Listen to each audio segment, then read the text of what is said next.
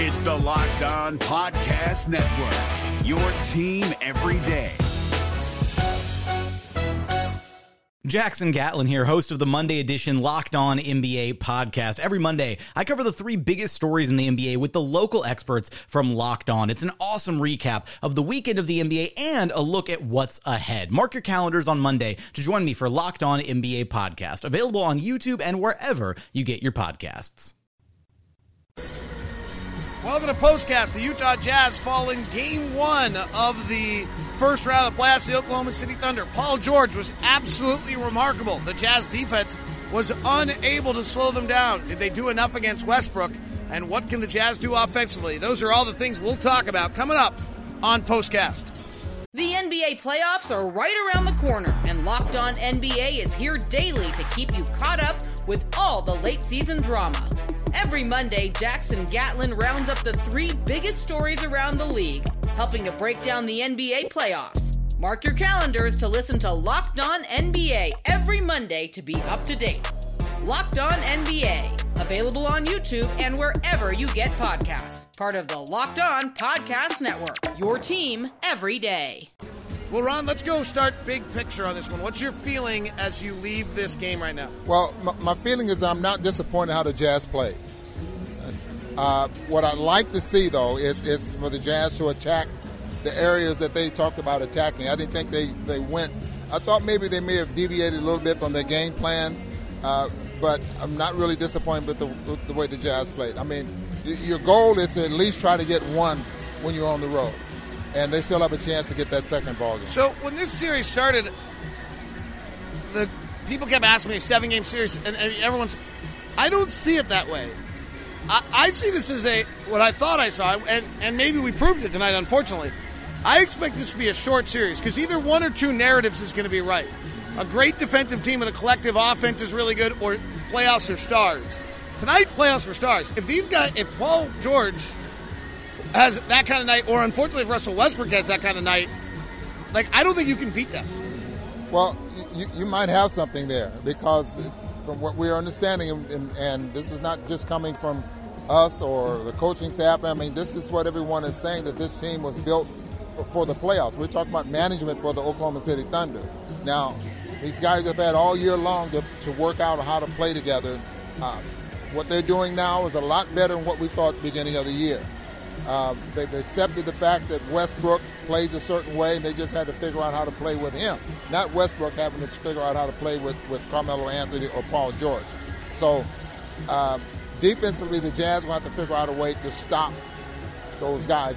Normally, I would say stop one of those guys, but I don't think one's enough. I think we need to slow down two of those guys and force them to use, you know, some portions of their bench. I would argue that they stopped Russell Westbrook tonight. I know that sounds crazy, but really, Russell Westbrook got two fast break dunks. I don't think he got another field goal in the restricted area. Uh-huh. If you're taking that away from him with the force that he plays with, he didn't hit a three.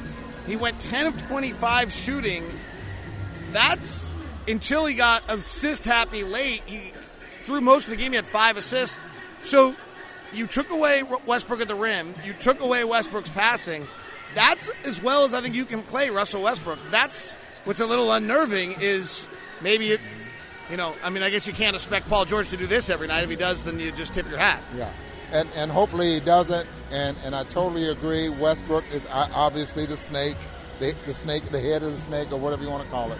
I mean, he, if you can slow him down, uh, I mean, just keep him out of the 20s maybe. Uh, he's always going to rebound. Uh, but you know, if he, if you keep him out of the 20s and, and force someone else to uh, to beat you, other than Paul George, you know, you have a chance of beating this team. I, I just really not disappointed for the most part the way the Jazz really played tonight. I'm, I'm disappointed with uh, maybe defensively. Did the Jazz in in some way fail how they were defending Paul George to let Paul George go 13 of 20 of 36 points? You know, uh, I'm sure they'll come back with a different game plan, uh, and and whatever game plan they had tonight obviously didn't work. Um, I, I, know when we were talking to the coaches or, or Igor yesterday, we we didn't spend a lot of time on, on Paul George, and so we really don't know what the what their their uh, philosophy was on how or, or what they wanted to do do with Paul George.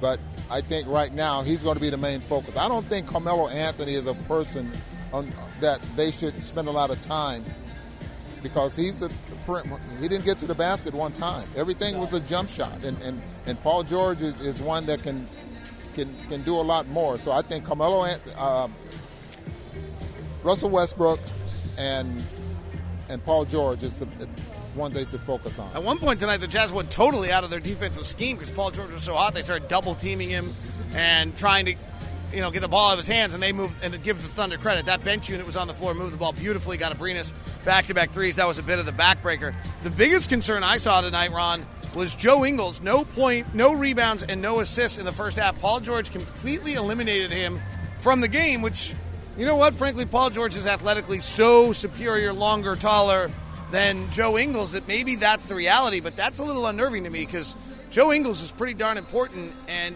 I'll be honest, if I was game planning for the Jazz and I don't have Andre Roberson, so I only have one great defender in Paul George, I'm putting Paul George on Joe Ingles, letting Donovan Mitchell do what he did tonight, and saying the Joe Ingles Derrick Favors pick and roll is not happening. I am not letting Joe Ingles go. Yeah, that's a great point and, and a great smart, I, I think, for, for Coach Donovan to do just that, especially if you have Paul George who's trying to trying to punk or just trying to uh, scare or uh, get Joe Ingles out of his comfort zone uh, and thinking more about him than, than his game.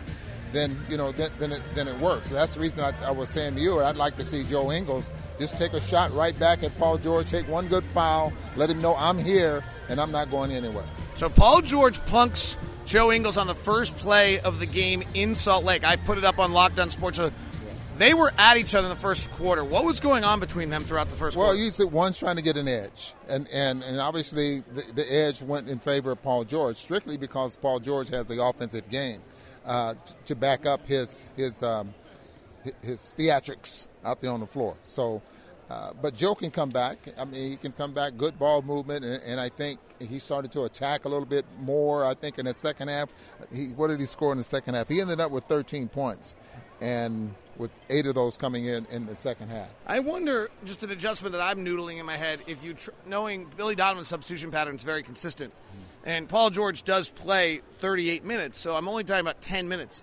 But I wonder if you do something to make sure that Joe Ingles spends the 10 minutes that Paul George is off the floor, on the floor. So in those 10 minutes, you can run the offense through Joe. You know, that's a great point. It's a great point. I mean, you just have to, it's all about managing a basketball game. You know, just like you manage anything else. Uh, just, okay, if, if, if Paul is, is, is, is disrupting what we're trying to do with Joe Ingles out there on the floor. When Joe, when Paul's off the floor, we want to make sure we have Joe in there. Well, maybe that'll happen, and, and but that's all a part of managing managing a game. Let's go to Donovan to wrap this up. Uh, actually, one other topic we'll hit before we're done.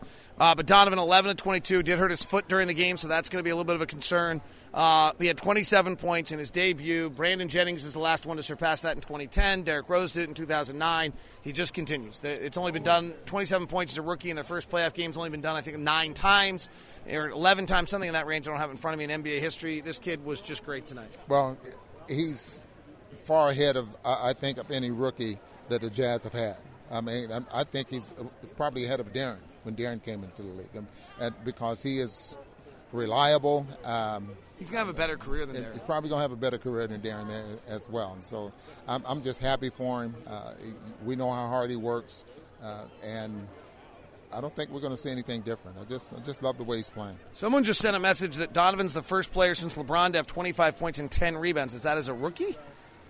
LeBron didn't make the playoffs as a rookie, so is that just the first person since LeBron to have 25-10 in the playoffs last year? I don't know. I don't know what that meant, um, but somebody told me to. And if you're in the same sense as LeBron, it's good.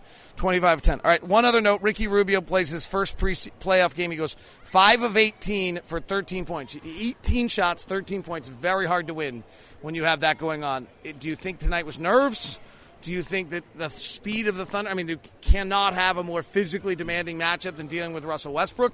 Uh, what's your thought on what happened to Ricky tonight? I, am not afraid, uh, uh, afraid of the way Ruby Rubio played. Uh, uh, you know, the hard thing about this is that you're looking at, at, at Joe Ingles. I'm, I'm, sorry, Rudy Gobert with eight shots, Derrick Favors with seven shots, and then you got uh, Joe Ingles with nine shots, ten shots for Crowder off the bench. So if if those guys are, are struggling and they're not getting a position to score, then it's going to have to be Rubio that's going to have going to have to put up those shots. I don't think he played any different tonight than he's been playing, you know, throughout this stretch where the Jazz have been so successful. It's just that he was unable to uh, to get the basketball to our big man, you know, down in, down in the paint. Hopefully, we can get a little bit more out of Derrick Favors and, and Rudy Gobert in the scoring department, uh, but you know that's not enough shots for those for those guys in the paint. All right, so that wraps us up. Jazz fall tonight. Uh, Thunder also, by the way, went 14 of 29 from three. They're not a particularly good three point shooting team. I, I think this is as good as the Thunder can be. Now, what we don't know is whether the Jazz were not great because of how good the Thunder are, and that could continue to game two. But I will leave you. I, I, TV, we did two good no- notes and two bad notes. I'll give you a good and a bad in a second. But Ron has one more thing. One, one more thing, because the defense of, of the of the Thunder. One thing we was very concerned with was their perimeter defense and how they want to blow up things out there on on uh, the dribble, the Jazz dribble handoffs, and their pick and roll, and put the Jazz in a short clock. I thought they accomplished that, especially early in the ball game, especially that first half. Uh, but the Jazz, you know, you start to make some adjustments and get into it. That's something we're going to have to watch to see what kind of adjustments the Jazz are going to make with that. All right. The good news for you is that if you look back, or actually, I'll go bad news first.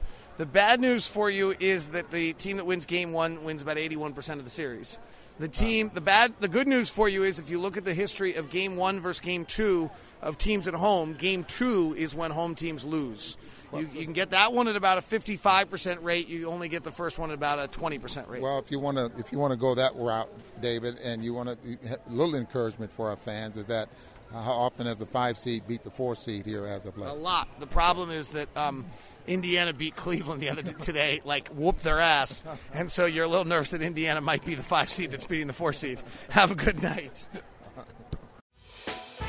Hey, Prime members you can listen to this Locked On podcast ad free on Amazon Music. Download the Amazon Music app today.